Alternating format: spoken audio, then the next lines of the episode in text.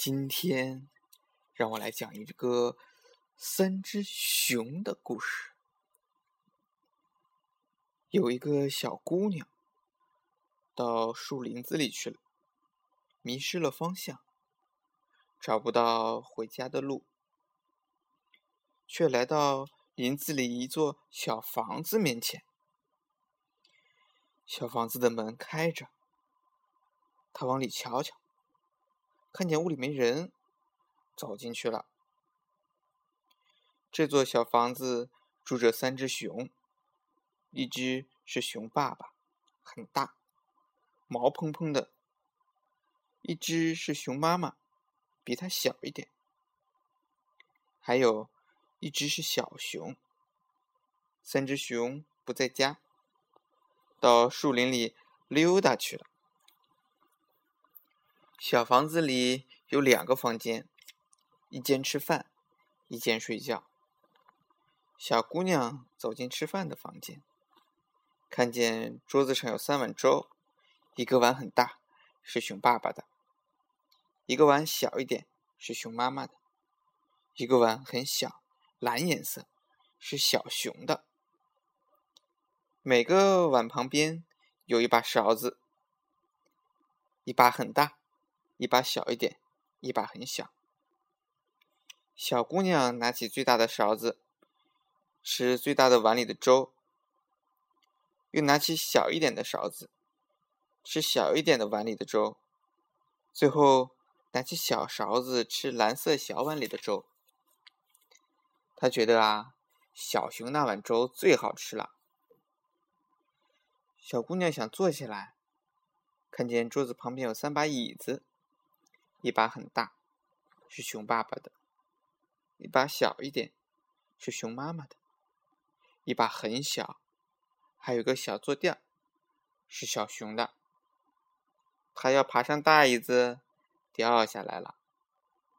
他爬上小一点的那把椅子，坐着觉得不舒服。他坐到小椅子上，笑了，太舒服了。于是。他捧起蓝色的小碗，吃起粥来，吃啊吃啊，吃了个精光，然后在小椅子上摇来摇去，小椅子给摇啊摇的摇破了，小姑娘啪啦一下掉到了地上。她爬起来，扶起小椅子，就到隔壁房间去。这房间里有三张床。一张很大，是熊爸爸的；一张小一点，是熊妈妈的；一张很小，是小熊的。小姑娘躺到大床上，太空啦；躺到小一点的床上，太高啦；躺到小床上，正合适。她就在小床上睡着了。